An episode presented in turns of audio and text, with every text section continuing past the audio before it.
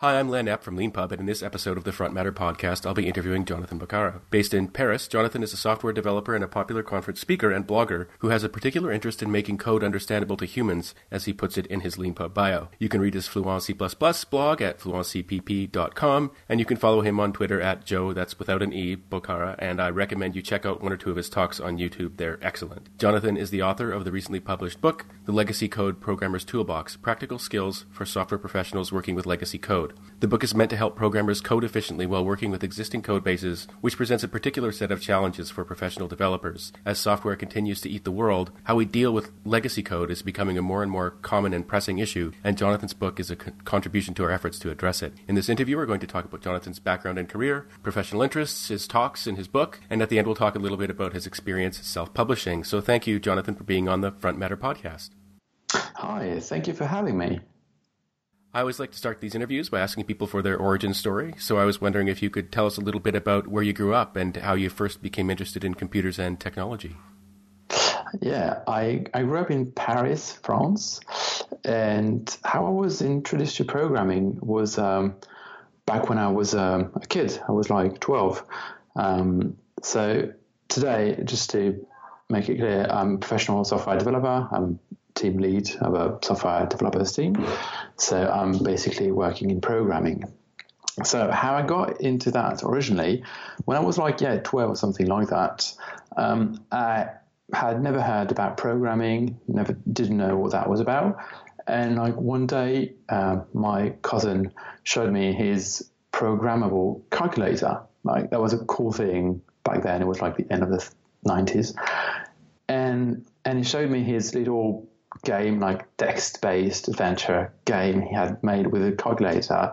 And I remember you could like the thing would ask for your name, like "Hi, uh, what's your name?" And you could type your name in, and then he would then write "Hi," and then your name. Like it would type Jonathan, it would say, it would say "Hi, Jonathan, how are you? Do you want to start the game?"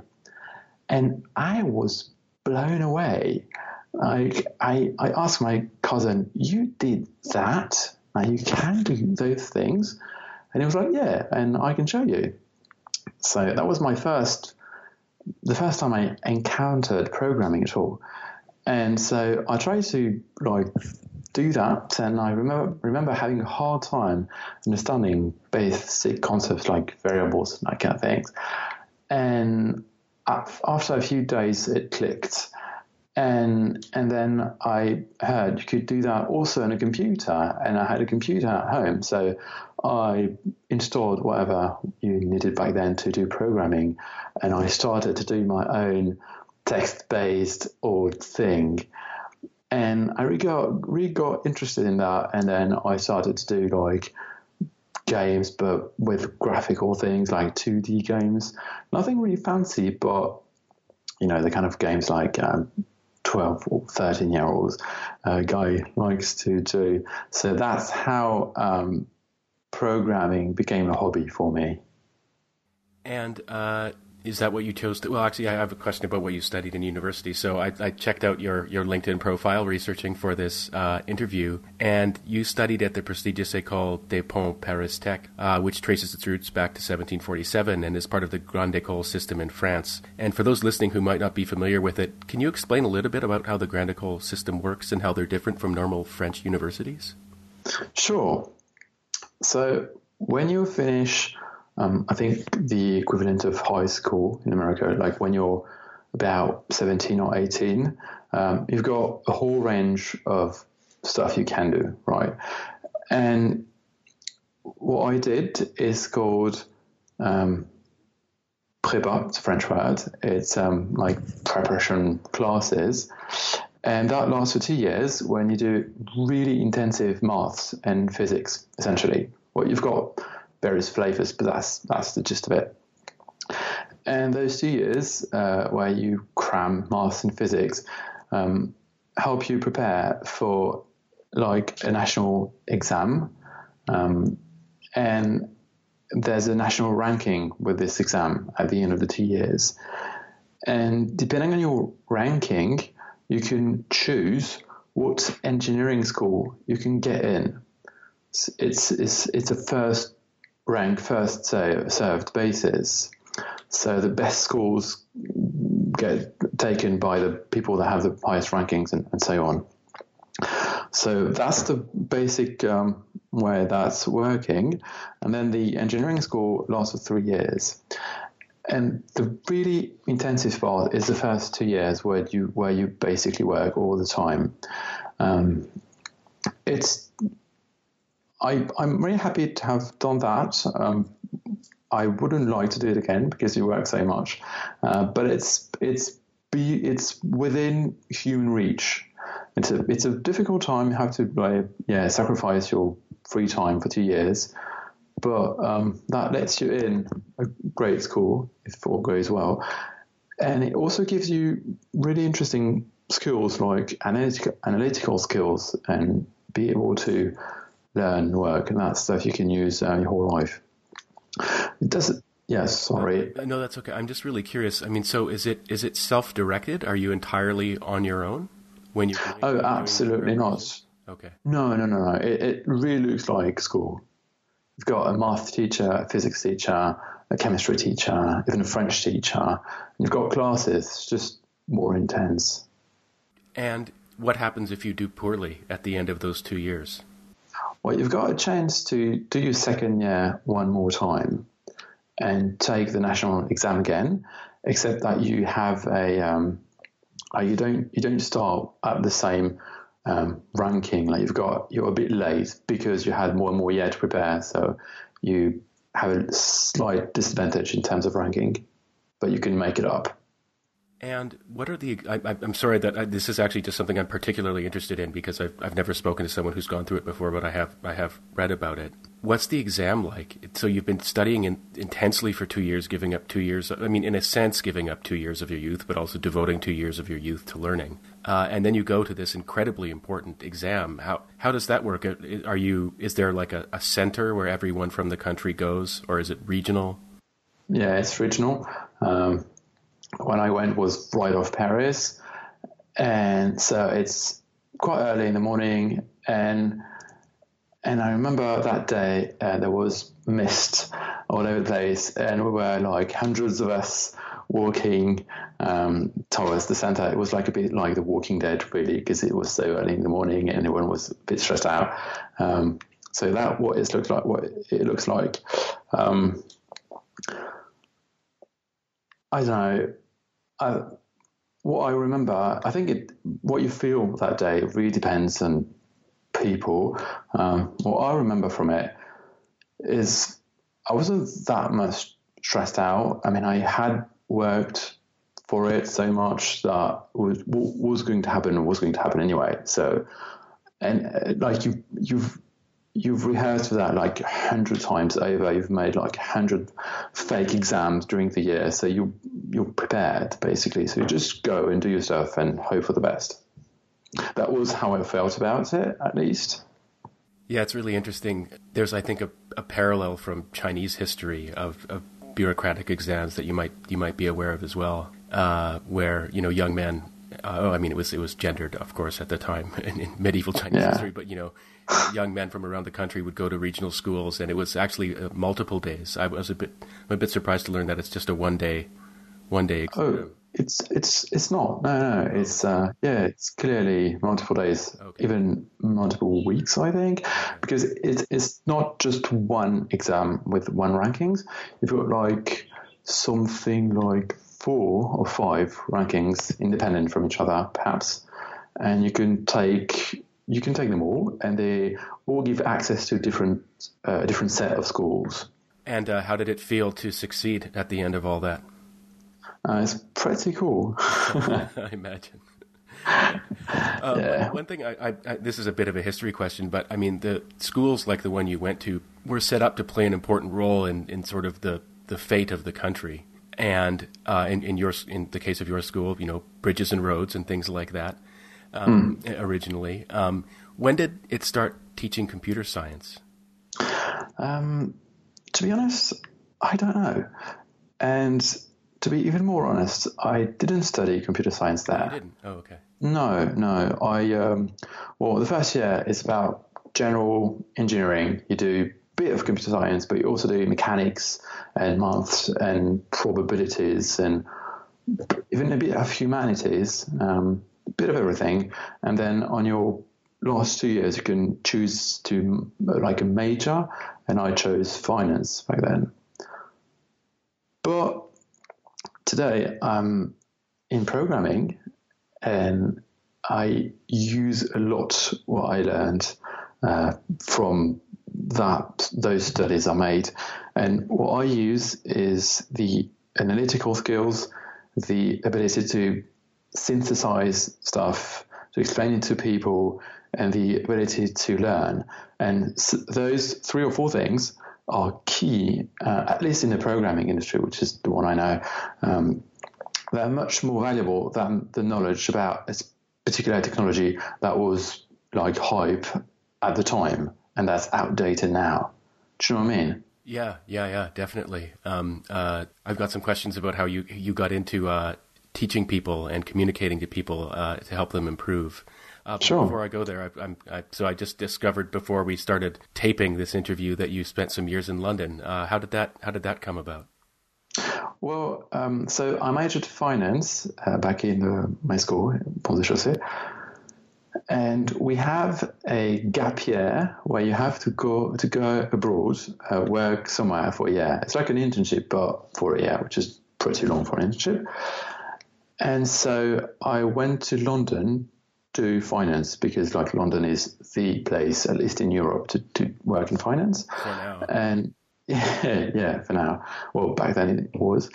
Um, so I was working in finance. I was on a trading desk on a big investment bank that was called Commerzbank. And I was doing pricing and that kind of things related to financial products. Um, so that's what I did in London. Then I went back to school in Paris to finish my my studies, and then I tried to continue in finance, a bit a different kind of finance. Like what I was doing in London was what we call market finance. It's about stocks and rates and shares, that kind of things. And uh, when I went out of school, I wanted to try another side of, of finance, which is called corporate finance. It's about like performing um, financial analysis of companies. Um, to be precise, that was what I got into was performing analysis of companies that was going to be taken over. It's called due diligences. You probably know about that, Len. Um, oh yeah, I and a lot of DD in my merger yeah. acquisitions days in London. Yeah. Yeah, right. Yeah. So that well, this particular job was in Paris. It happens, but I'm sure it exists all over the world. And I thoroughly hated it, like every minute of it. And what I didn't like in it was that what was difficult was the working environment. Like people were mean, had ridiculous hours, um, you had to face like clients that would be really, yeah, mean and not interesting. And the the actual job was not so challenging. Like it was just moving numbers around. I, that was at least my experience. I'm sure that you or someone else can have a di- completely different experience in that kind of job. That's what happened uh, for me, and that made me realize that this is not the kind of challenge challenge I was interested in. Um, and then I moved to the programming industry, and I used the fact that I knew a bit about programming because that was a hobby and I was extremely motivated to learn. And that's what really makes a difference in programming again.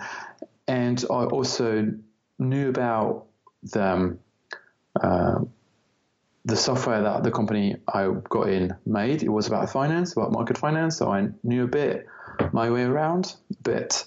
Um, but in the software industry, um, typically, for most people I've, I've spoken to, and for my experience, the challenge is in the work itself. Like code is challenging, code is complicated. You have to think hard to get code right. But the working environment, it's it's not where the difficulty lies. Like people tend to be laid back, and it's a nice place to work usually. And I think that you want your like your challenge is to be in the task itself. You know.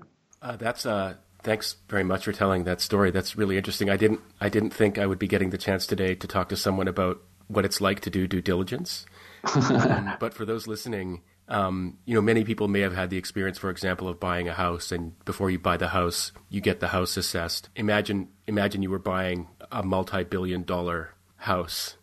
Hmm. Um, you know, uh, you have to do all kinds of things like um, check out the insurance, check out the accounting history, check out the environmental situation, things like that. You know, if you're, for example, buying a company with property in Germany, you have to look for World War II ordnance. And all these things are it, it's always very intense um, there's usually time pressure there's a lot of money at stake and there's a lot of big personalities but as jonathan pointed out once you've done it once or twice even though it can be highly paid and seem even from the outside a little bit glamorous the problem itself is actually solved um, and you really are just as as jonathan said sort of moving moving numbers around and shuffling papers. And it's it's funny you say that because that's actually basically more or less the exact reason I got out of investment banking myself. Did you? After two wow. and a half years, it was like okay. It was like I, I mean I, I actually I actually maybe was one of those guys myself who's not quite so nice. Um, uh, I, were, I was fortunate to work in a company with very few assholes, but there was a lot of intensity, which I quite uh, uh, euphemistically, I'm saying intensity, which I quite enjoyed. Uh, but the intellectual challenge fades, at least at least with respect to the straightforward aspect of what you're doing. When you start, if you start rising in your career, then all kinds of basically stepping over other people to get ahead challenges mm-hmm. come, come your way, and those actually are genuinely difficult challenges, and they're complex and interesting to some people, but not to everybody. Um, right. And if you don't find the stepping over other people to get ahead part of it interesting, once you've figured out the kind of technical aspect of it, you can just get bored. Um, and so that, yeah, the, your description of that experience really resonated with me. Um, it's interesting you, you, talk about how your your experience at finance informs your ability to communicate to people. Uh, and I wanted to ask you: so, was there a particular moment when you developed an interest in helping people become kind of better programmers, better at, at tackling the real challenges? It didn't happen in one day. Like I didn't wake up and ran around trying to teach people. Um, I think it, it like knowledge builds over time. When you when you're a developer, you have to keep learning, and it's it's something nice because like most developers like learning. So you learn stuff. You learn stuff about the language you're coding in. You learn stuff about design. You learn stuff about the domain of your application. Um, yeah, you learn stuff all the time, and it builds up. And at some point, I had a few things to share, and I think there's really nothing special about that. I think every programmer has something to share. Even younger people, they have probably tips and tricks for other younger people um, and senior people have obviously a lot of things to share.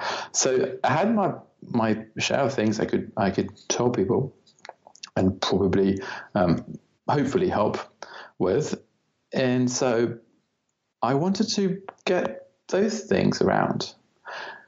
And the thing is, I wasn't quite fond of traditional trainings, like you know the kind of trainings when you go all day or perhaps all week, you know. Um, it's really like disturbing for your work day or work week. And I, I don't know, but I'm not a really good audience. Like I, I, my attention span is fairly limited. I mean, nothing pathological, but I just don't, yeah, have such a big attention span. So I wanted to like give away this knowledge, but in a way that I would have been easy for me to to attend, um, either because that wouldn't disturb so much my day, or because it wasn't so long. So I came up with that idea, and I decided to use it to share whatever knowledge I had at that. At that time. So this is how I I I this is what I proposed my manager. I, I asked him if he was okay if I would spend 10 minutes every day right in the office to tell my colleagues um, a few things I knew about C++ because I had read a couple of books about C++, um, and that's what we the language we were using. And he was okay to try it. And the first time I, I so I told I, I told everyone I would do that, and and then the first day I, I would like stand up and speak up, and that was really awkward. Like someone standing up, speaking up right in the middle of, of, of the open space, uh, telling people on the things on the whiteboard. So I did it for 10 minutes and asked for feedback, and people found that they, it was okay. So we did it a second time the following day, and then the third time, and then we kept doing it for weeks and months and years, and I still do it today. Um, and that's something that's become routine in our company. And I had the opportunity to speak about that at conferences or on social networks, so I, or my blog, and I got the word out. And we labeled that dailies because it's something that happen on, happens on a daily basis. And um, so people got into it in my company. Um, I was doing C++, and someone stepped up and did Java, and someone stepped up and did databases and, and so on and so forth. And in other companies, they would do that too and post that on social media or, or tell me about it. And that's um, nice, really nice thing. Um, now, to do that, um, at some point, you may fear you don't have much to say, uh, like holding for every day for years, or that you don't have time to prepare because, like, like some periods of time you've got like a big project or whatever. So we we um, put together a system to avoid that. Um, we broke down the sessions into monthly sessions. Like I would, I would do my daily C++ every day on a different subtopic. I would, I would be obviously um, a, a, specific thing because it would last for 10 minutes. And then the following day would something different and so on for a month or for three weeks or like anywhere between 10 and 20 sessions, say. And then the following month, I would go do the same thing, the same contents, into the desk, the office of another team. Because this is local. The point of it is, is that you do have to spin your chair, look at the daily, and carry on with your day's works. So that it's it's it's not disturbing for your day. That's the whole point of it. So so it's local in an office, and I would do the same thing in the office next door, or I mean, whoever would be interested, and then the next office, and so on. And you could like have a rotating scheme over like six or seven months, which gives you a fair amount of time to prepare. Now, for people that don't have time to prepare at all, even for one month, um, I think there's an interesting mapping in terms of format between daily sessions and blog posts. A blog post is generally quite specific on a particular issue or theme or whatever. And the amount of, of, of contents you have in a blog post is typically what you can tell in about 10 minutes. So I found that blog posts are a good source of contents for feeding dailies. I happen to have a blog as well, and I use the contents of my blog to feed my dailies, but I also use the contents of blog of other people to feed my dailies, and that's a win-win situation because bloggers are all happy when their contents is diffused, and the people that makes the daily have con- has contents, and the people that listen to the daily uh, listen to new contents. I'd like to ask you about your blog in in just a second, uh, but before that. Um, I wanted to take the opportunity to ask you about a, a talk you've developed. Um, so while researching for this interview, I watched a YouTube video of a talk you created called 105 STL algorithms in less than an hour, uh, which which sounds impossible, uh, but anyway, everybody should watch this talk. It's great. So in it, you present a really cool world map of C++ STL algorithms, and you have animations showing how the individual algorithms work. And I have to say, it's the best presentation I've ever seen where the presenter is trying to teach people something about programming. I've seen quite a few. Um, uh, no, I'm not a programmer myself, but I've seen quite a few sort of researching for you know other people uh, for this podcast. And no disrespect to any of them, but you know Jonathan's presentation is something special. And I just wanted to ask you a little bit about uh, how how you went about creating that. How did you how did like literally how did you generate the animations of how algorithms work and what they're doing? Well, thanks. Um, well, to answer that direct questions, I use Keynote, which is the equivalent of PowerPoint but for Mac, and I use Blender, which is um, a piece of software that can make 3D animations. Um, so, so to answer your first question about so, how that, so just yeah. just very specifically, so you've got a lot of I, I, like uh, this this will make sense to people who watch it, but like there's a really interesting way of moving boxes around to show how data is being moved by different algorithms. Did you actually use Keynote to do that? Yeah. Oh wow. Okay. I just use Keynote. I use Blender for I don't know if you remember, but the first time the map gets on the screen, there's this I'm not sure if I can call that, but sort of like Game of Thrones thing. Say, I mean, you, yes, you can, yeah. because it is just like that, yeah. yeah, or it has, but it's nowhere near the the production level of quality of, of the game of the, the intro of, of Game of Thrones. But that's the spirit uh, I wanted to give, even though I didn't aim for the same quality. Uh, so there's this world map, which looks like a world map, like there's mountains and valleys and stuff and sea and and the cities are the algorithms of the standard library in C++. Just to make it look clear, if you're not a programmer and listening to this show, um, what we call an STL algorithm in C++ is a piece of code that can operate on a collection of things. Like one typical thing you want to do on a collection of things is to sort them by, I don't know, by size or, or alphabetical order or whatever. So the algorithms in C++ are pieces of code that can do such things. And there happens to be uh, 105 of them, uh, which are available when you install C++. Um, so the map has, yeah, all the nature, nature thing, and the cities on that map are named after the algorithm. So there's a city that's called Sort, and there's there's a city that's called Find and one that's called um, I don't know uh, Partition, whatever. And there's uh, yeah all of them on the map. And when the map comes in, there's uh, this effect which I've created with Blender, which is the thing that does 3D animations. Um, it's really not that hard to do. I didn't know Blender before that, and that's my friend Vincent, who to which I'm very grateful to.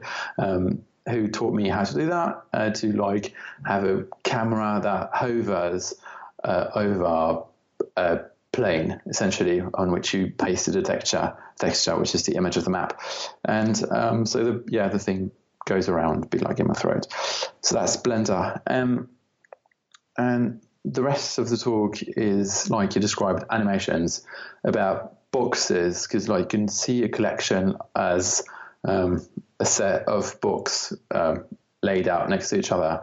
And if you want to sort them, for example, they would move around until getting into their sorted positions. So this, yeah, I, I completely do with Keynote. Keynote is a quite powerful thing when it comes to animations.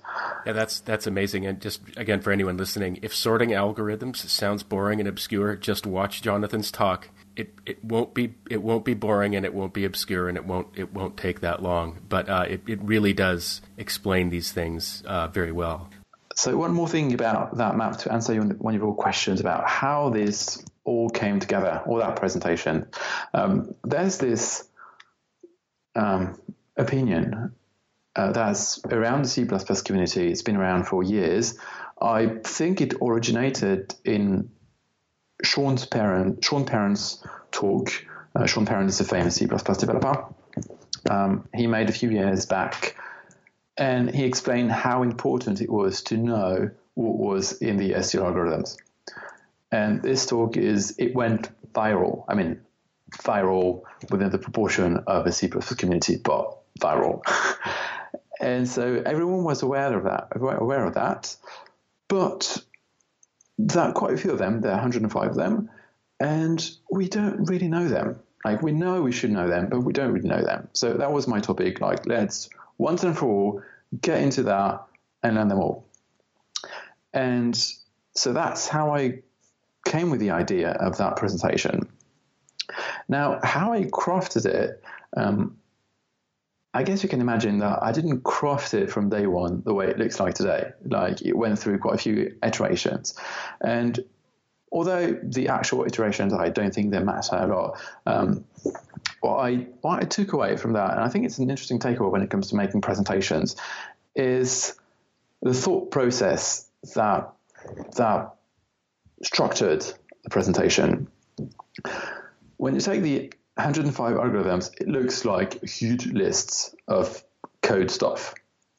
And that's not something you want to look at, even if you're a programmer and you love code. Um, that's not something you can digest. So the challenge was to make that big chunk of information um, to present it in a way that would be easy to digest and to remember. So how I did that is that I looked at them, each one after the other, uh, just to learn those I didn't know at the time, and and and then I classified them. Like for each one of them, I would decide in which category it would belong, even though there those categories didn't really exist for me before that. For each one, I would say, um, this is like sorting, this is like finding, this is like whatever. Um, and then I had a rough classifications of the algorithms. And from that, I could refine it, like perhaps shuffle them around, create new new classes of algorithms, and then I had this big picture. Like there are seven categories of algorithms. Seven is easy to remember. And and then within these categories, you had subcategories like those algorithms. They kind of like relate to each other, so you should think about them together. You should learn them together, um, and I think that's the value of the presentation. And then and then when you have this classified information, um, the challenge is to present this big picture but not to hide the data. So you want to present the actual data. You don't want to like make something really simple for dummies. You want to present the actual data, but in the big picture form.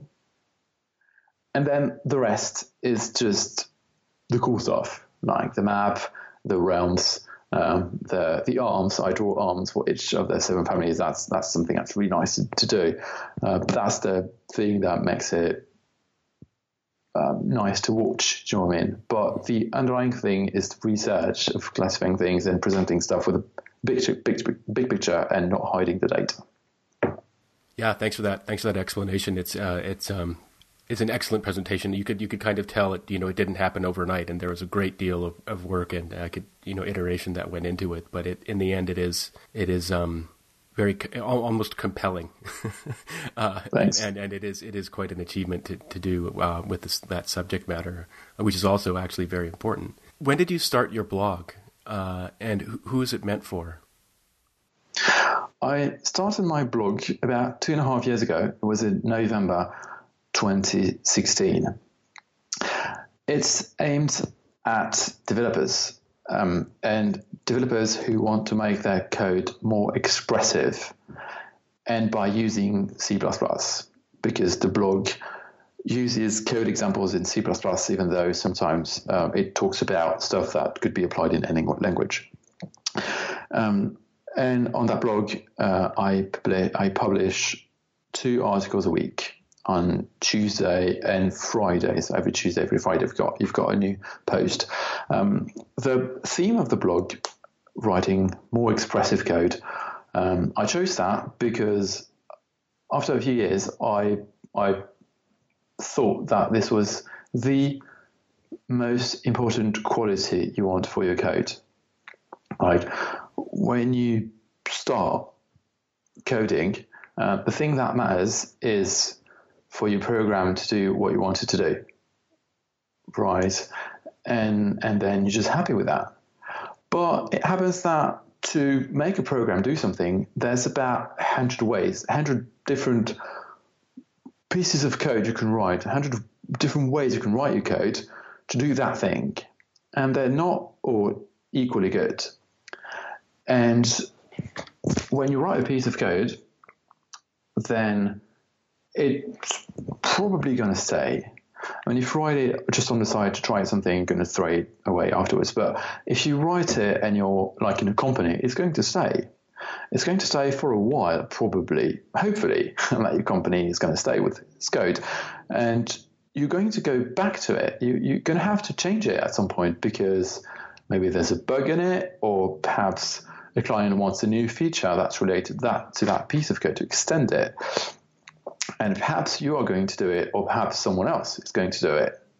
So the thing that makes work more efficient when it comes to programming, or when it comes to actual code, um, is to make it so that someone who would read it would understand it.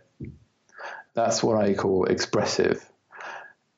So this is the biggest thing uh, I try to do for my code, and there is there are a lot of ways to do that. It's not just like one technique to make code expressive, although there are some overarching principles we talk about in the blog. Sorry.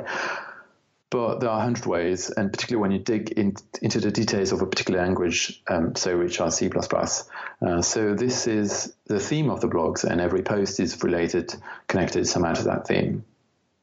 Uh, just before we we move on to talk about your book, um, I have a question about one particular post that you wrote uh, about how you can use lessons from programming to optimize your day to day life. Uh, and I just I just thought it was really fun, and I was wondering if you could talk a little bit about that. You talk, for example, about um, well, iterating on your morning routine. Mm, yeah, right. So I'm going to start from the coding perspective, and then I'll move to the move on to the real life perspective. So in programming, it happens sometimes that your program is not fast enough. Happens. To fix that, there is one technique uh, that's really conventional. Um, it's been there for years. Um, so it's to profile it, which means run it through a program that can count how much time the program spent in every instruction it made or every function. In a in a program like an industry size program, there are like thousands, literally, or perhaps tens or hundreds of thousands of functions that get executed when you run uh, your program. It can be less on, on smaller projects. And every one of them takes some time. It's really short. It's like in terms of milliseconds, probably, or even less than that. But all adds up. They it, it can make like seconds or minutes, and, and that gets too long. Even like sometimes milliseconds are too long, depending on your depending on your industry. But it can add up and, and be too long. Um, when you run this kind of analysis, you get a list of functions with their time, and they're sorted in descending order by the amount of time they took. And there is this principle, uh, it's called the 80 20 rule. Um, that's so sort of like proportion that's all over the place in programming or in other domains. I'm sure you've heard about it. I mean, if you, I'm sure if you have like more than five years of experience in any domain, you've probably heard about the 80-20 rule. Um, it, it, says that 20% of, of the causes um, trigger 80% of the consequences. That's one way of, of putting it. And in, in when it comes to uh, software speed, it says that 20% of the code is responsible for 80% of the time. And some go as far as saying is uh, saying it as 90 10. So, like 10% of the code is uh, responsible for 90% of the time. So, you want to aim for those 10%. And your profiler is going to sort sort your functions by descending order of time, and you and those big guys are going to stand out at the beginning, and you want to act on them, like like focus your efforts on those big guys. And you, what you don't want to do is go around and optimize everything. Because sometimes by optimizing for speed, you are damaging expressiveness. I'm not going to get into details because it's technical about why there's this relationship, but sometimes it happens. And you want to sacrifice expressiveness only in places that matter, and you want to act on them, right? So to put it in, into a nutshell, you've got big responsible guys in your code that take time and you want to aim at them to make your program faster. Right, so that's the code side of things. In my uh, daily life, I noticed that I spent way too much time in the morning to get ready.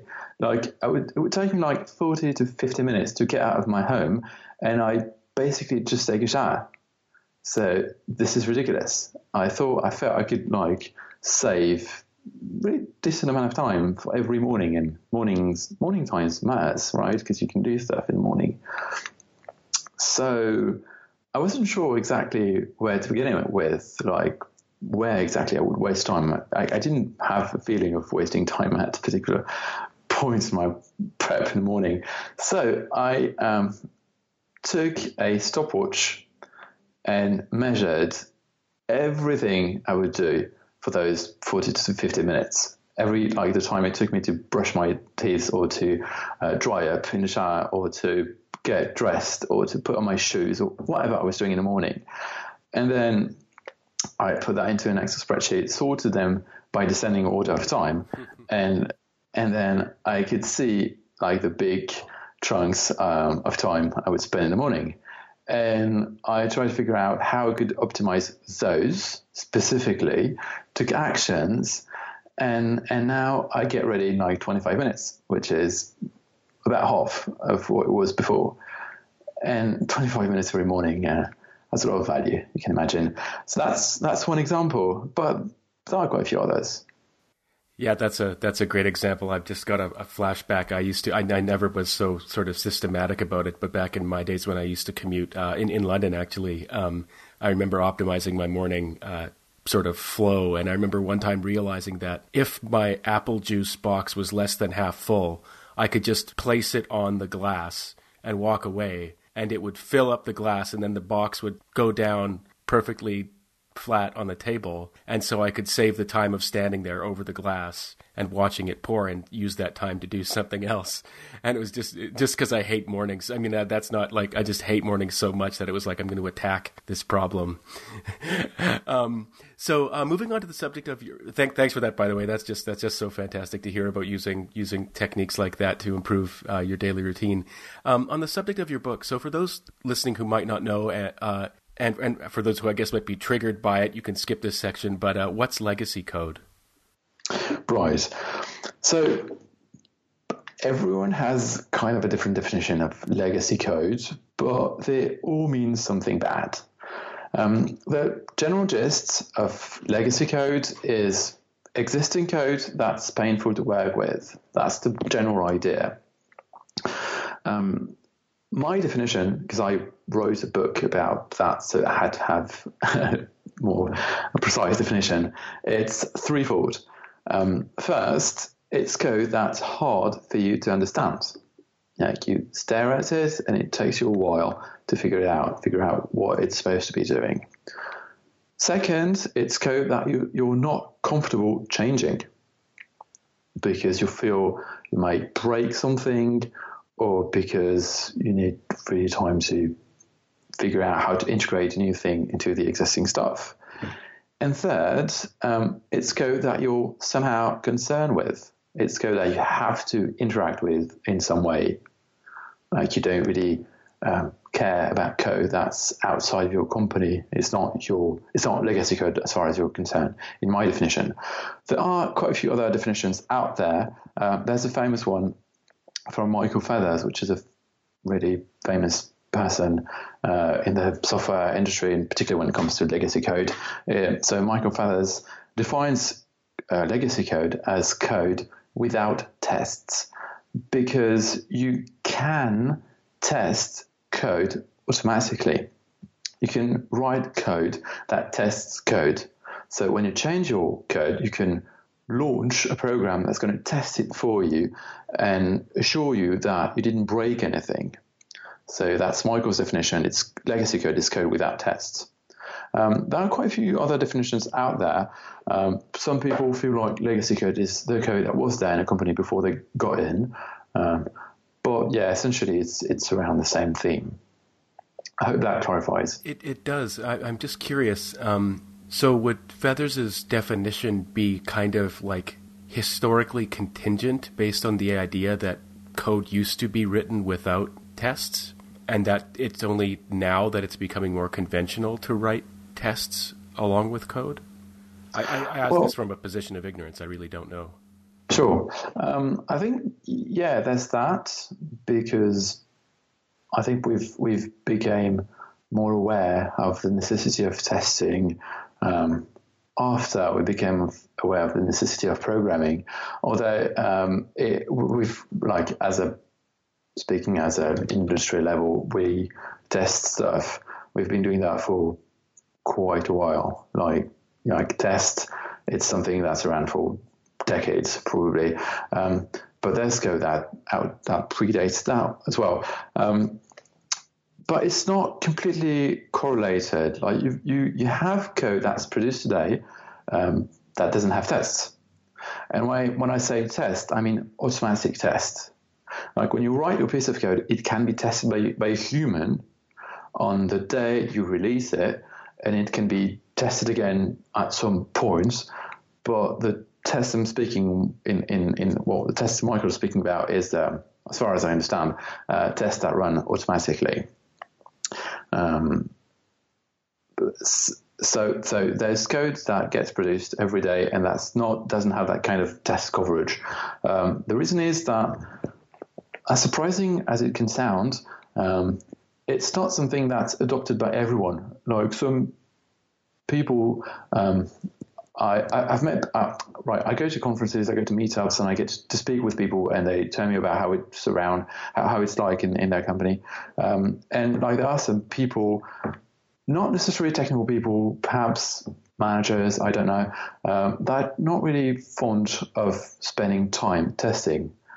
Because when you write a test, you're not actually delivering a new feature or you're not fixing a bug, you're just writing something for the future and like investing in the future for the future doesn't pay off on day one or very very little. So you have to think a bit long term even though it's not that long usually for your, your test to pay off.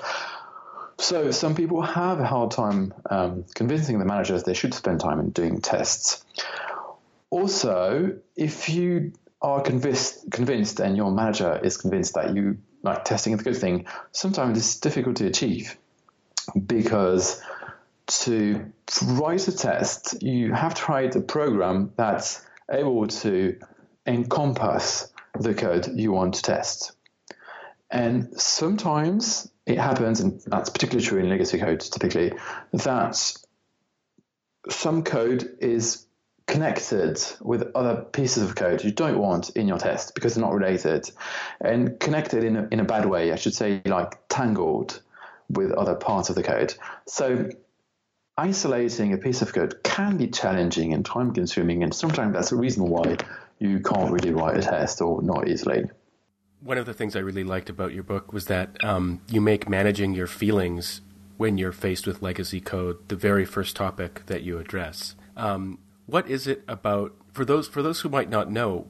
Uh, what is it about legacy code that can make it so emotionally repulsive? To programmers? Well, the first thing is if you start uh, programming as a hobby, and that's the case for quite a lot of people, like we do that out of passion. Um, code in companies doesn't look like what you do on your side project. Like if you write a game, uh, a text-based adventure game, and you had your fun, um, professional code doesn't look like that.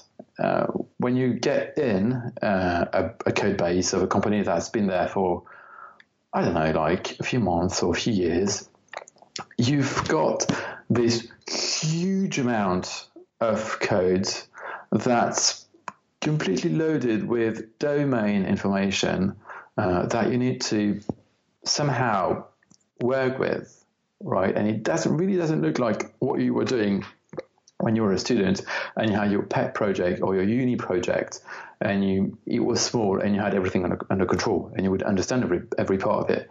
Um, so you get into that and there's this difference um, that can be unexpected right? So that's your i think the first thing that can make it a bit surprising. It's not it's not a bad thing though. Like all through the book, I think that one of the messages I want to get across is that um, legacy code is not something. Uh, it's not a fatality, if you know what I mean. Uh, it's something you can work with. That if if you happen to have legacy code, uh, there are a hundred of ways to work with it, and that's what I explained in the, in the book. Um, you can do fantastic things with legacy code, uh, but you need to be prepared. You need to have tools to do that. And when you're just out of school and you've never heard about that, yeah, it can be a bit of of a shock. One thing that can makes it uh, frustrating, frustrating to work with legacy code is that it can be hard to understand by definition, if you stick to the definition I, uh, I, I, gave earlier. And understanding is something that's quite rewarding in, in programming. Um, and if you don't understand, well, it's not that rewarding. So it can be a bit frustrating. Um, and what makes it hard to understand is that, like we said when we were talking about tests, is that sometimes you've got parts of code that are tangled together. So when you investigate one of them, it relates to something that can be a bit far away. So you need to understand also that remote part, and you need to somehow make all this fit in your head. And when there's a lot, it's challenging. You can take it as an intellectual challenge, or you can just be overwhelmed, and that's one of the things that makes it um, emotional. Emotional, do you know what I mean? Um, also, there's this um, quite natural feeling is when you you come across codes and you think you th- you see a flaw in it, um, you you tempted to think, um, well, the person who wrote it didn't know what they were doing right? So they design something poorly and you have to bear the consequences today, right? And, and that can also be uh, a bit frustrating. Although I think this is a completely wrong view, uh, and, and, and you have to change your view to be able to work with legacy code. And, and what can you do to, to manage your attitude and change your view when you're sitting there facing something? Because, you know, I've, I've had, you know, some similar experience with complicated financial modeling. I mean, there's a lot more to mergers and acquisitions than due diligence, and and and you know, one of those things is dealing with all kinds of complicated modeling. And you know, I know what it's like to all of a sudden be in front of someone's messy messy work. Mm. And, and, and, yeah, and, and anyway, sorry, yeah, that getting into the right attitude is tricky. Sure. Um, well, the first thing is to escape that primal attitude of judging the code, saying, "Oh, this is terrible. I would have done such a better job." And I don't understand. I don't understand anything to this crap, and I need to get out of here. Uh, you need to escape this attitude. Um, the reason is, if you think a bit rationally, and programmers are paid to think rationally. That's about our job. Um, well, first of all, um, this code is what makes the application run.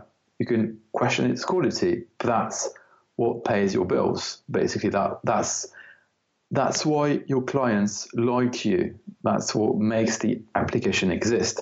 That's what made it develop in its first years, and that what made made it grow and and and allowed it to exist today.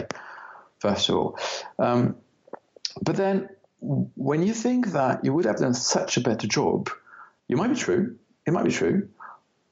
Or perhaps you wouldn't.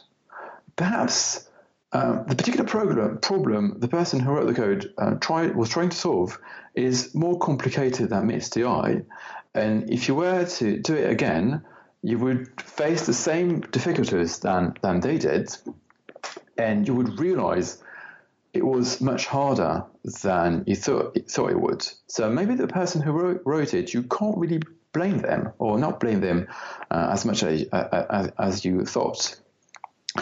Um, now, the thing is, the most rational thing to think is that this is the code out there.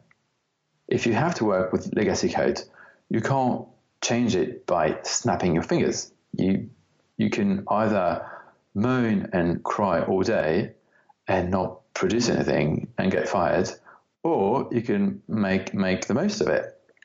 And like I said earlier, you can make a lot of things with it. You can make fantastic things with whatever code you get to work with, or pretty much, I think. That's at least my opinion. Um, so the first thing, first thing when you're coming on your first day, and, and something you have to hold, I think, for your whole career, is do not complain unless you want to improve the code, right? And uh, your complaining is is directed towards specific things you want to improve or you want to learn from. But otherwise, just complain for the sake of it. It doesn't bring anything. And it will make you more depressed, if anything. And what's even more dangerous is that it will make your neighbors more depressed. And particularly if they're younger, right? Um, I think that's something we need to realize when, when you're in a company and you've been there for, I don't know, even more than a year, and let alone five years or 10 years, um, you are a model for the people next to you that are younger, right? Because they came in and they don't know what the culture is like. If it's their first job, they don't know what working is like. I mean, in the professional sense of it. So they're going to watch you. And if you spend your day moaning, they're going to think it's okay to do that. And that's the only thing you can do. And they're going to moan as well right? So when you complain, you, you have a huge responsibility. So it doesn't bring anything unless you this is specifically to improve the code, um, and it can really be damaging. So just don't do it, right? Be rational. So that's the first thing. Now, once you left that primal attitude, uh, you need to find a way to work with the code, right? So there are plenty of specific things to do, I go uh, into details in the book. But essentially, the attitude is to take ownership. At least that's my opinion. It's what my manager told me um, fairly early on in my, my yeah my first year of professional programming. Um, he told me that when you have to work on a piece of code, you have to take ownership of it. Even if you didn't write it yourself, right? Maybe that's someone who wrote it, maybe that person wrote it 20 years ago, right? Now this is your code, right? And that's your job to to, to work with it, to improve it, to do what, whatever you can to make the most of it. And thinking in that perspective um, makes you more responsible and, and empowers you really to to to work with it in the most effective manner, I think. So, yeah, the second thing is to take ownership. And you, you write about how you can actually use Legacy to improve legacy code to improve your own programming skill. Sure, yes. So that's the part when I say don't complain unless you want to improve the code. So if you find a piece of code that you don't like, it happens quite often, read code that you, are like, man, mm, not sure this is the best code I've ever seen, uh, or, or, this is crap, or whatever how you want to put it. Well, what you can do is is just walk past, right, and, and, and go to the next thing. Or another option, and I think it's uh, much more interesting, is to think about why exactly, why you don't like it what in it makes it wrong or, or makes it of not good quality? And when you start thinking about it, surprisingly, um, sometimes the answer is not quite obvious. Like sometimes you've got this feeling that, oh, I don't like this code. And when you look at it, you can't really point your finger at what's wrong exactly with it.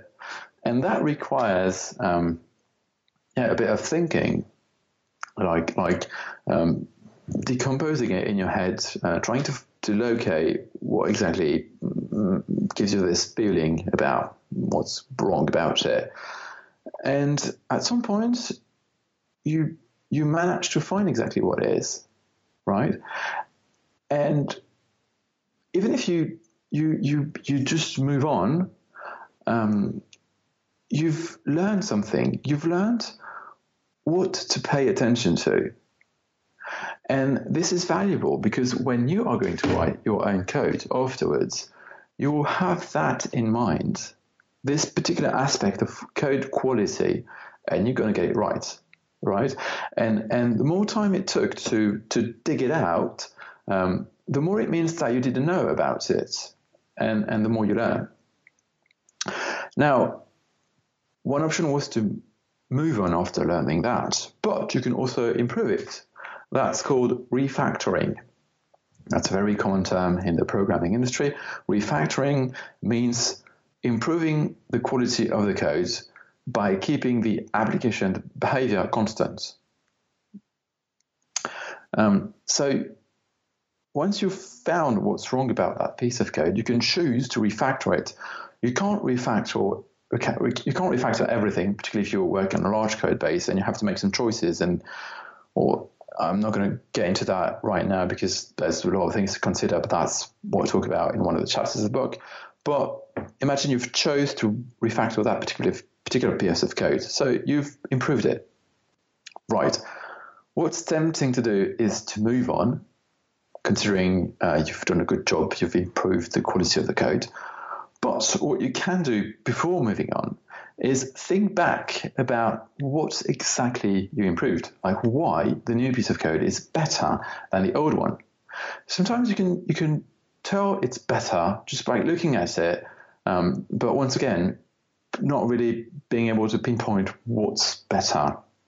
So you need to do the same kind of analysis. Just think about what's changed and how it's better, um, so that you can um, you can you can use that in your future uh, code.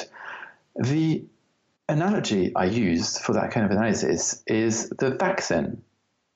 So a, a vaccine, like in you know, medicine, is something you get into your body, a very small quantity or a harmless quantity of a disease, and your body uh, spends some time uh, deconstructing it, uh, examining it, whatever, uh, building antibodies, whatever, um, and and stores that somewhere in its memory. It remembers it, so that when you, if it happens, encounter the actual disease, your body recognizes it instantly and smash it apart in, in no time.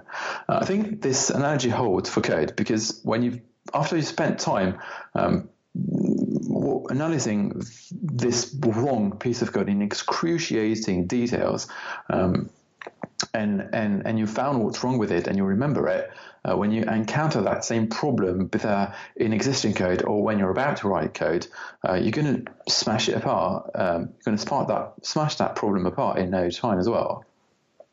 Yeah, that's a. I, I love that analogy, um, and I think it's related to the concept of expressive code because expressive code leaves the memory behind of the problems that have been solved. Is that is that correct? Um, yeah, I think there's um, yes, there's that to it. There's quite a few things in, including this. Yeah. Mm-hmm. Yeah, it's it's really interesting, and, and you, you brought up before. You know, sometimes it can be hard, maybe to. I've heard I've interviewed people who've expressed a similar idea before that you know convincing a manager that you should spend time testing can mm-hmm. be difficult because they're often like you know tapping their watch and they want they want forward mm-hmm. progress. Uh, but as you as you also said, you know, it actually doesn't always take that long uh, before you realized that there was actually a lot of value uh, in testing. And I just wanted to ask you specifically. So, I mean, you, you came up with the concept of the dailies. Expressive code is important to you, and these these things, and you know, this vaccine analogy about preserving solutions for the future is all very important. And I was wondering if you could talk a little about how that kind of knowledge can be spread throughout a team and remembered for the future, like our immune systems do with vaccines. Sure. Well, one obvious option is is going through writing, like writing documentation. Um, the thing is, um, generally, there's this trend amongst programmers uh, that people don't like writing documentation. Like you write, you like writing code, you choose that job because you love writing code, but writing documentation, not interesting. Um, the thing is, I think there are various ways to write documentations. Um, some of them are boring and useless indeed, and some of them are really useful for you and for the rest of the team. Um, well, first of all, when you write about something, or even when you explain something orally, that works as well, you, by some magic, understand it better even though no one told you anything while you were explaining it, the very fact of, of putting it together, structuring it, uh, teaches you stuff. Makes you realize things, makes you uh, get the big picture view, um, makes you realize that there are holes in your understanding and makes you dig deeper. So the very fact of writing is helpful for yourself and obviously for the team as well. Now, there are good, useful, precious documentation and there are boring and useless documentation. How can you do your documentation right? Um, I think there's a lot to it, but one of the like heuristics I found is that you need to realize that writing doc, writing documentation is not a moral obligation. You don't do it because it's a good thing. And what follows out of that is you shouldn't write documentation as if it were homework. You should you should write your documentation as if you were explaining something to your past self. I don't know if I'm making sense here, but like it, it really it really shows, you know, when you read a document that's been written like it like if it was homework, like it really shows, and you don't want to read that, and that's just as boring as reading as it was writing. Um, but if you write something to your past self, then you have to be clear. You have to be effective, you know, because you know that your past self didn't know uh, what you're writing about. Now, about the specific format, if it's something very generic that you discovered, if you've discovered, I don't know, something about class design, object oriented programming, how to make your if statement look right, how to make your program faster, whatever, that's very generic, uh, then write it on a blog. Start your blog if you don't have one. Having a blog is uh, it's pretty awesome. Um, so write it to the world and, and, and let people know and start discussions about, about what you found. Now, if it's specific to your company, uh, what you've discovered, well, the first thing is to put it somewhere you can find them, like uh, not on your mailbox, not on your computer. Um, but I think a good place to, to put, put it is next to the code. Code is usually stored into version repositories like with Git, for example. If you don't know Git, that doesn't matter. But if you know Git, you know what, what I'm talking about. Uh, but like code is stored somewhere, and storing doc documentation next to the code makes it easy to find it and makes it easier to make it not too much out of sync uh, with code. Um, that's also an interesting um, thing to th- think about uh, how to make it not out of sync with code because that's one of the problem of documentations. Like people that don't like documentation um, have this problem with it that they sometimes read documentation that's out of date and it's worse than having nothing because it, it's misleading, right? It tells you information that's wrong. So you need to find ways to write about something that's not going to get out of date, but that's still useful. Uh, that few example that I could get into now, or that anyway, I talk about that in uh, in the book in the Legacy Code Programmer Toolbox. Mm-hmm. Um, also, you if you go further into that, um, like making code and documentation closer, um, what we do typically with code is code reviews. A code review is after you've written a piece of code, you show it to everyone in the team or to at least one people. Um, most uh, versioning systems like yeah Git or whatever uh, have this uh, completely automatized. It's a process. It's really easy to do, uh, and then you can show the code to people, and they can comment on your code, saying, uh, "Are you sure you want to do that?" or "Isn't that a bug?" or "Maybe we can improve the quality of that new code." Um, so that's that's a like what we do, best practice of, of doing code. Uh, you can do the same thing with documentation, right? Uh, you can send it send it around the team and ask ask for feedback, and people are going to say, "Are you sure this is uh, this is information is correct?" Or even more importantly, I don't quite understand what you're trying to say here. Could you clarify?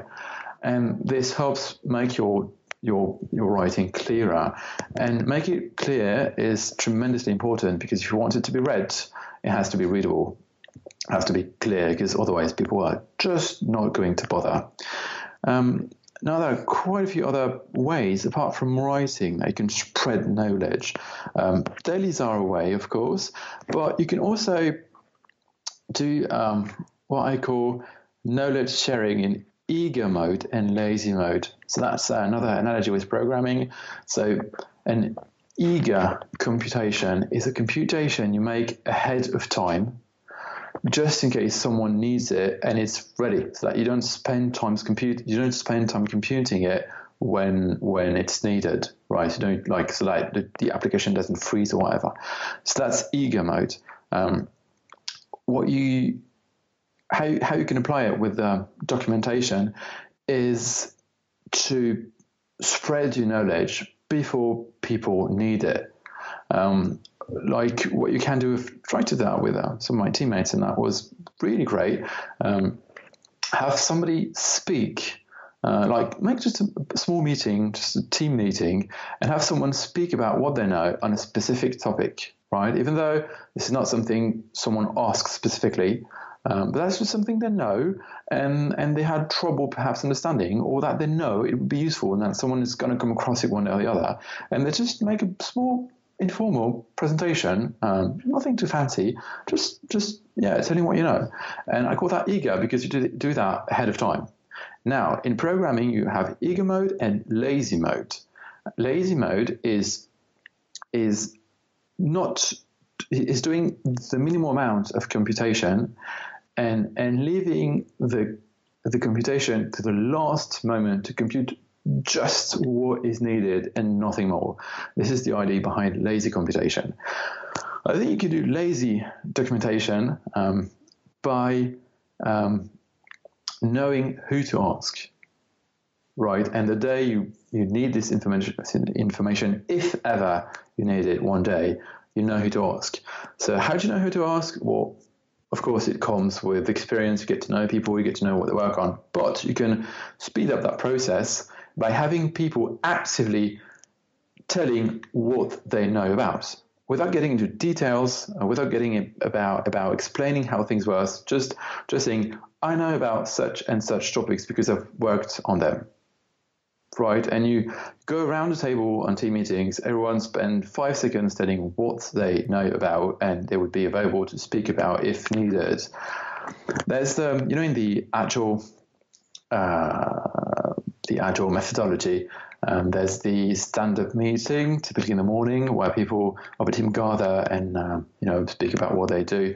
Um, it's not made for documentation, obviously, but that can be a side effect for lazy documentation because you hear about what everyone is doing, so you kind of have a basic idea about who would know what. But I think it's still useful to have this active approach of expressing what you know about.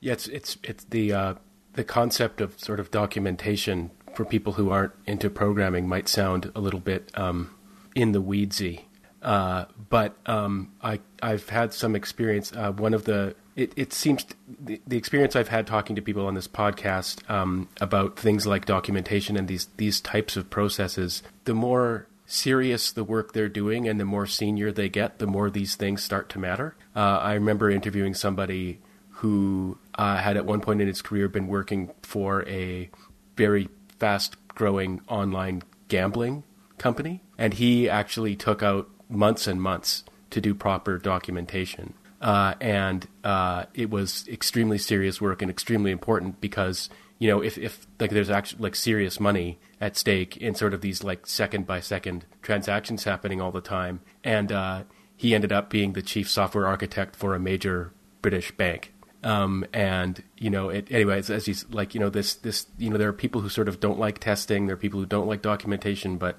in my experience, you know, it's people who take those things seriously. Uh, for any young programmers listening, it's people who take those things seriously who uh, maybe go far.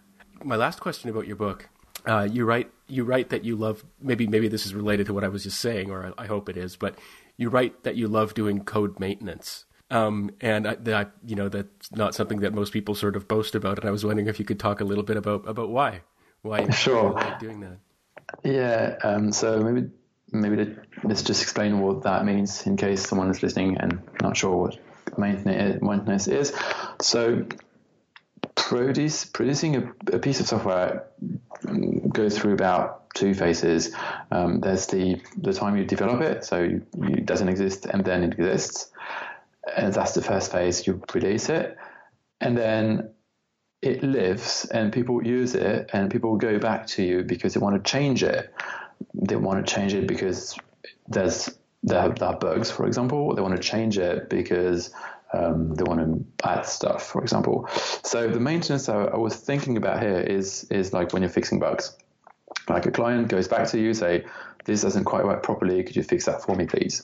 Um, generally, developers are not really fans of making maintenance. That, that can vary, obviously, from people to people, but from person to person. But it's a bit like documentation, not quite as much. Documentation is, it's, I think it's much more frowned upon, but maintenance is, yes, definitely not the number one activity.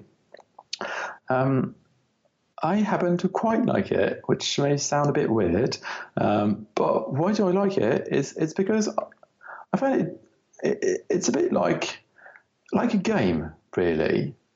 Like you know that some part of the application is not working properly like a small, I don't know, like something is not displayed the right amount or whatever. And this can be um, either rewarding or frustrating.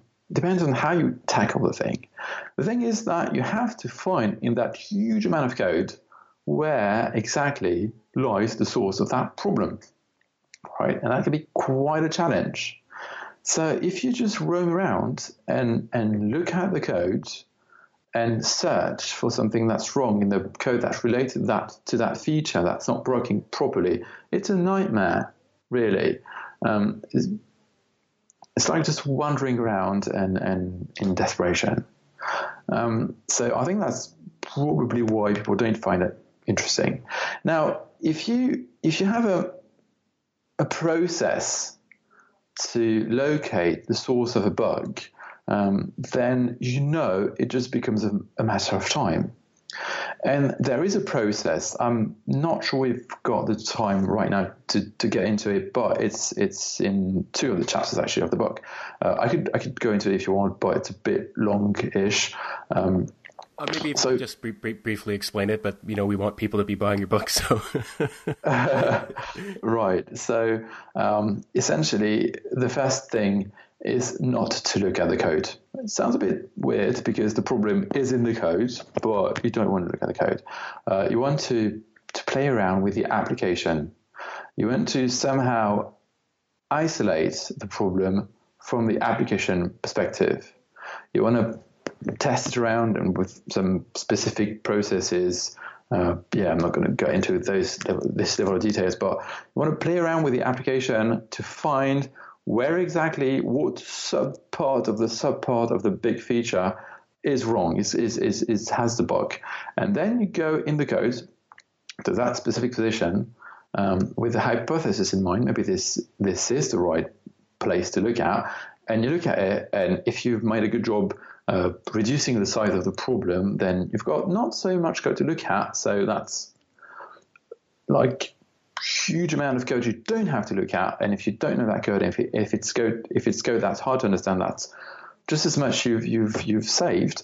Um, and you check if it's the right hypothesis, and and if it is, then cool. And if it's not, then you go back to the application and change a bit the parameters and and and, and so on.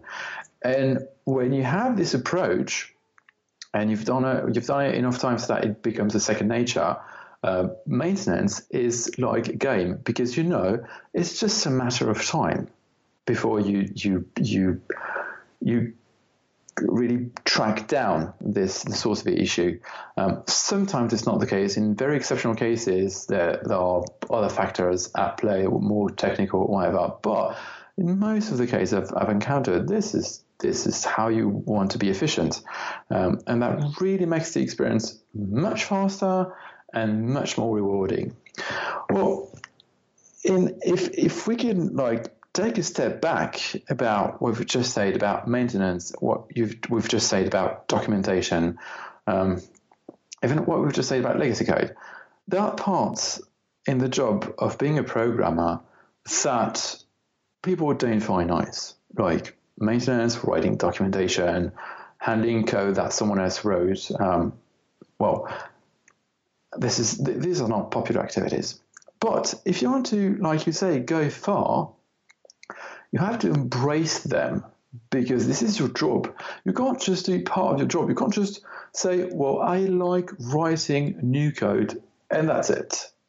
There's no such job, right? Programming um, has a full spectrum of activities that, in the end, contribute to make your product awesome right? And you want to be part of of the largest part you, you, can. And even if, if, if this involves maintenance and documentation and reading code that you didn't write yourself, that's something you want to be excellent at because that's your job, and that's what what, what will get you far. It's uh, it's really interesting to me that you talk about um, the part where you're using the app to kind of isolate the problem as closely as you can as a game because that's that's actually personally how I approach it. Uh, when with Leanpub, when we're sort of doing a big release, one of the steps near the end is like Len go break it. Um, and uh, and I've always tried to approach you know as a non-programmer like I have to I have to figure out conceptually like how can I make sure that it's not two problems, it's just one problem that I've isolated and have I done all the other things uh, to make sure that it is just this one problem and not something else. But but it is very much like a game that actually is enjoyable. You know, it's like go. I mean, it, it's enjoyable for me because I'm not the one who actually has to fix them. I'm just find them. Uh, but uh, but it but it is it is it is actually an enjoyable activity to and and as you say at the end, you know, like or as, and as you said earlier, you know, the reason you're here in the first place is because there's some code out there that's working at least a little bit. Um, and and that's a good a good way to approach what, what you're doing uh, to to start from that foundation. So uh, just moving on to the last part of the interview, um, and so when we where we talk about being an author and writing, uh, I wanted to ask you uh, how you found out about LeanPub and why you chose LeanPub as your platform. Sure. I I first heard about LeanPub because I heard about a book that's on LeanPub. Um, that book is called Living documentation. It's uh, written by Cyrille Martraire. Um, it's actually about writing code documentation. Um, so that's how I heard about you guys. Um, now, when I decided to uh, get into the project of writing a book and uh, self-publish it, I I looked around for looked around for different options, including LeanPub, and um, I I think I got I had quite good feedback about you guys, and quite terrible feedback about some of your competitors. Really, like I went on forums, and I'm not sure I want to name names about your competitors here, but like some people got emotional with some of uh, the other people out there. Um, so yeah, LeanPub looked looked fine, and I don't know. Perhaps I can also answer that question after the fact. Like now that I know LeanPub, uh, why would I uh, what, what, would I advise my past self to choose it? um, one of the great things you guys have is your support. You've got a fantastic support. I was absolutely impressed. Like whenever I had a problem with that technical about the I don't know generating my PDF or or feedback about the platform or whatever, I would just shoot you an email and you would answer within the day or half a day or even a few hours sometimes. And like one evening just before the big release, I had a like kind of emergency with my book, and I think it was you, Len. Yeah, you answered like within I don't know half an hour, something like that, and we solved the problem. And that really matters in that in that moment because this is like a big moment, and you don't want to screw that up. So I want to thank you for that, by the way. Oh well, thanks. I mean, the one thing I'll say is that um, we do try to have very good support. One of the things that I'm particularly sensitive to is that when an author writes a book, it's a labor of, of love and time, and it's based on things they've thought about a great deal, and they often have great hopes for what they're doing. Uh, mm. And I think this might be related to. I mean, I've talked to some people who got emotional about their experience with publishers and, and other platforms, and it comes from that same space. Um, that what you're doing is really, when you're writing a book, probably what you're doing is very important. Maybe it's more important to you even than it ought to be. Um, but when it comes to launch time and things like that, when you when you feel like you may have lost work or something like that, when you you've just done a big chunk and something's not working, you know, we're not you know, we're a small team. We're not always going to be there 24 7. But, you know, I can say personally, like, I don't care if it's like midnight and I've had a couple of beers. And if I see like an author's having a problem, you mm. know, I will, you know, personally try and help them because like that, you know, that's really important. And it is, it is, it is a personal thing. Yeah, it really, it really shows. And uh, yeah, I think it matters a lot. What I also appreciate is, um, your landing pages because they are so simple. Like when you look at them, you've got the cover and big size and a bit of blurb. And you've got this cursor, which I find really awesome. Like people can pay the price they want, basically. Um, there's a suggested price, a minimum price, and you can pay whatever you want as long as it's as, as least equal to the minimum price. And um, yeah, I think that's that, that's really cool. That's a cool feature. Yeah, that um, that in particular for anyone who's listening who doesn't know, Leanpub has a variable pricing model, which means that an author sets a suggested price and a minimum price for their book, and then uh, a reader, a, a, potential customer, can take their mouse and they can actually move this slider around, so they can take it from the suggested price and move it to the minimum price, or they can move it even higher. And um, one thing we found after releasing that feature years ago was that people would be we, we because I mean, to kind of boast, because Leanpub pays such a high royalty rate, we can also show the author earns slider underneath the mm. you're paying slider. And people actually move the author earns slider.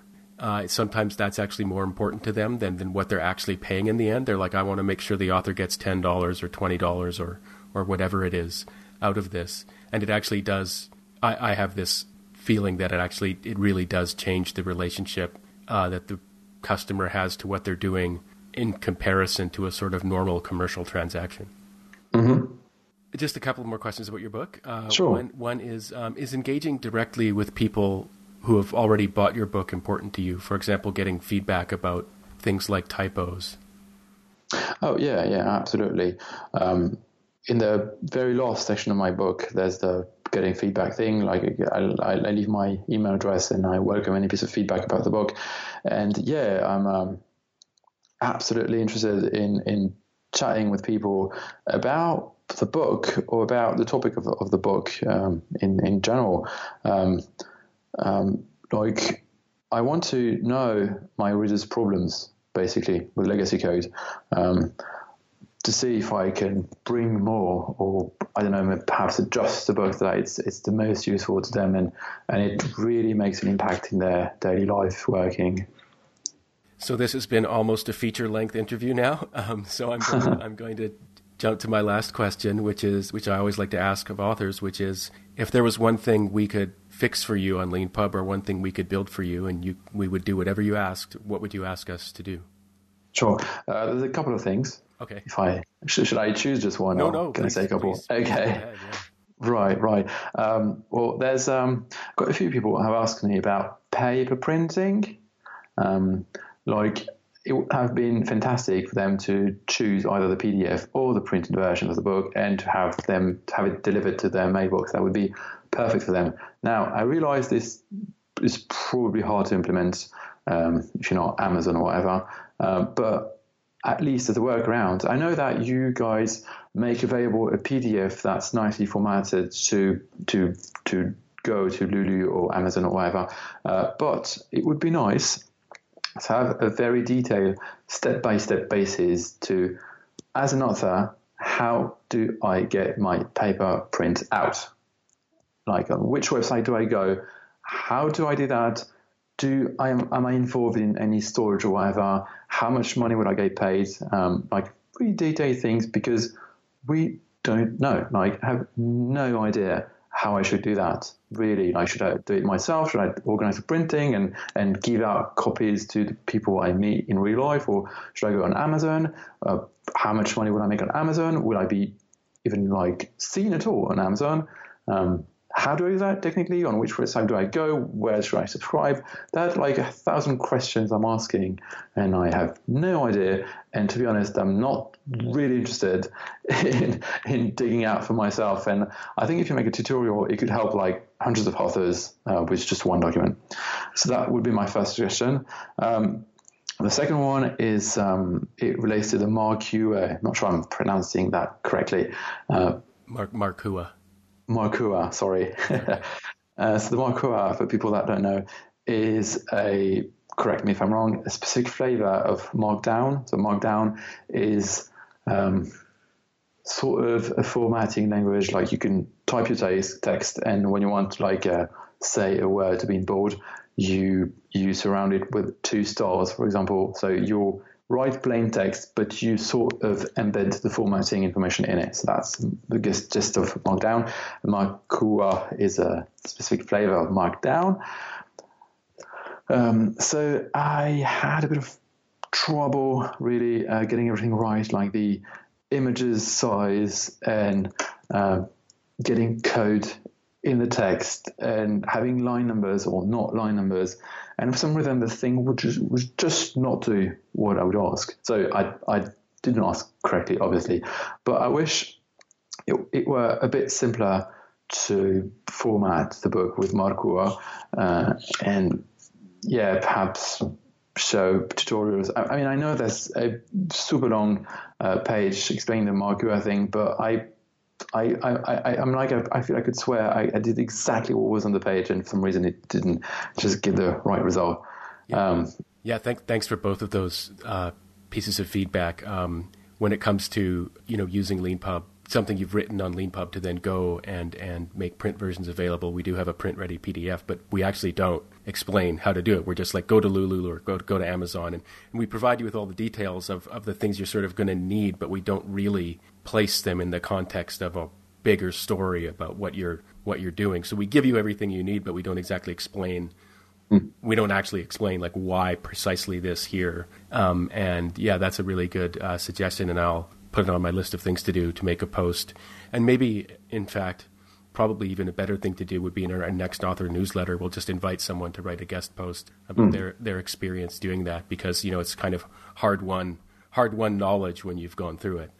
Um, right. And, and, when it comes to Markua, Markua um, is not fully implemented yet, so it doesn't have a sort of full proper manual like old time leanpub flavored markdown does so right now markua is more of a like a, a technical specification mm-hmm. than, than, a manual um, and one day we will have a manual that explains things not in a sort of like as though you were building your own markua processor way but as in a in a like i'm writing a book kind of way, and mm-hmm. that, should, that, should, make it easier when it comes to you know I swear I did things exactly right, it didn't work out in the end. You know I I have that feeling as well uh, with all kinds of things, and hope hopefully when we have a sort of proper kind of manual rather than a mm-hmm. specification, um, that will be less less common in experience.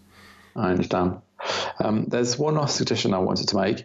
It's about the online editor. So on Leanpub, on Leanpub, you can choose either to write your book online on the website of Leanpub. There's a, a bit like a kind of WordPress thing, like you've got the text field where you can type in your book, or you can write it on your own and upload it somewhere on the internet, like on a repository like Bitbucket, for example. And there's no one that don't. Oh yeah, it's probably GitHub and and LeanPub somehow connect with this online repo and and pulls pulls out the um, the book.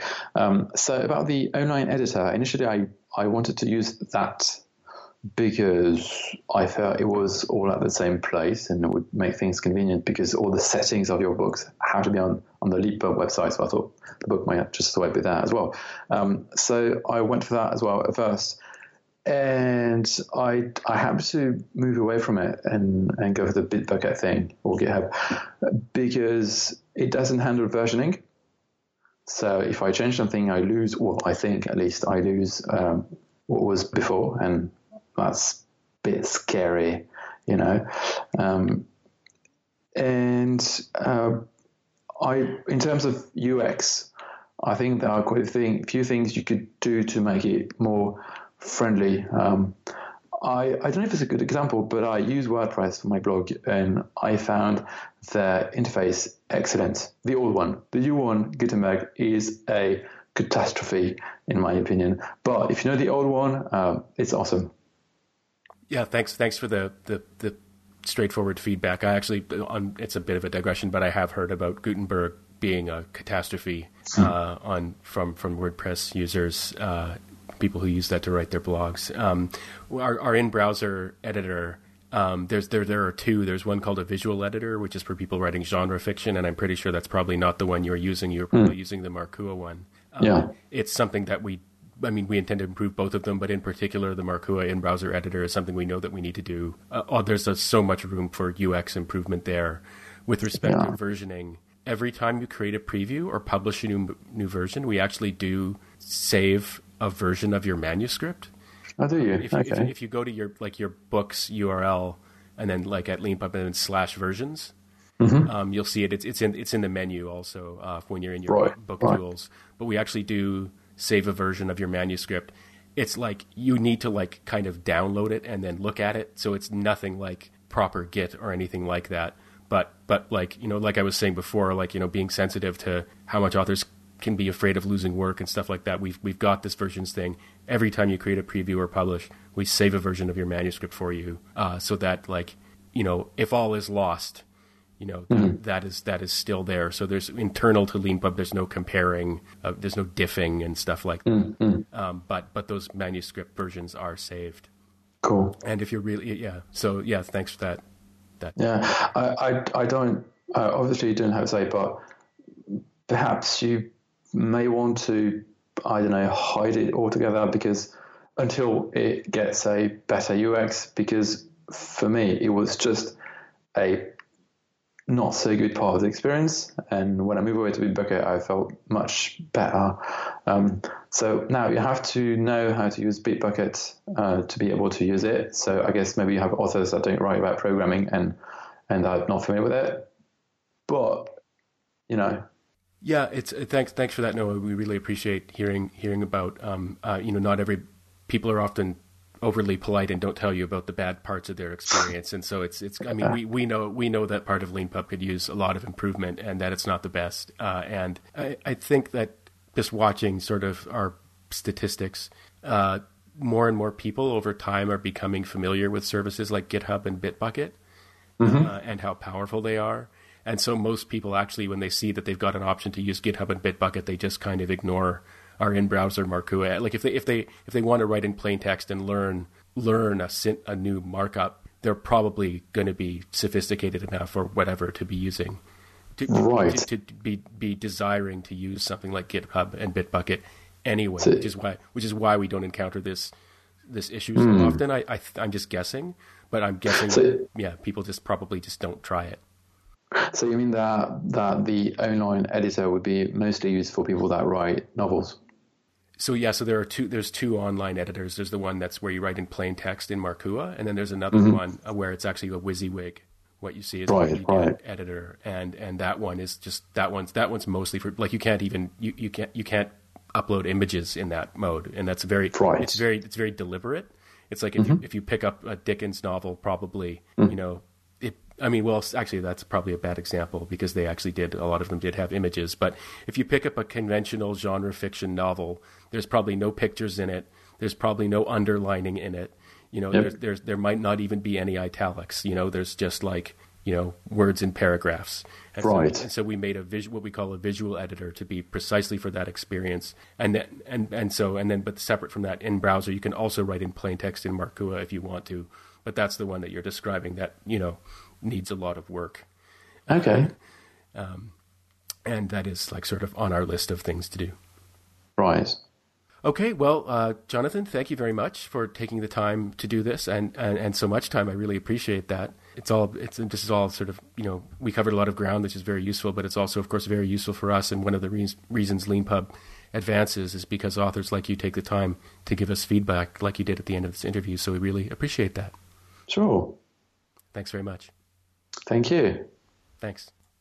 And thanks as always to all of you for listening to this episode of the Leanpub Front Matter podcast. If you liked what you heard, please rate and review us on iTunes. And if you're interested in becoming a LeanPub author yourself, creating a book or a course, please go to leanpub.com and click on Why LeanPub.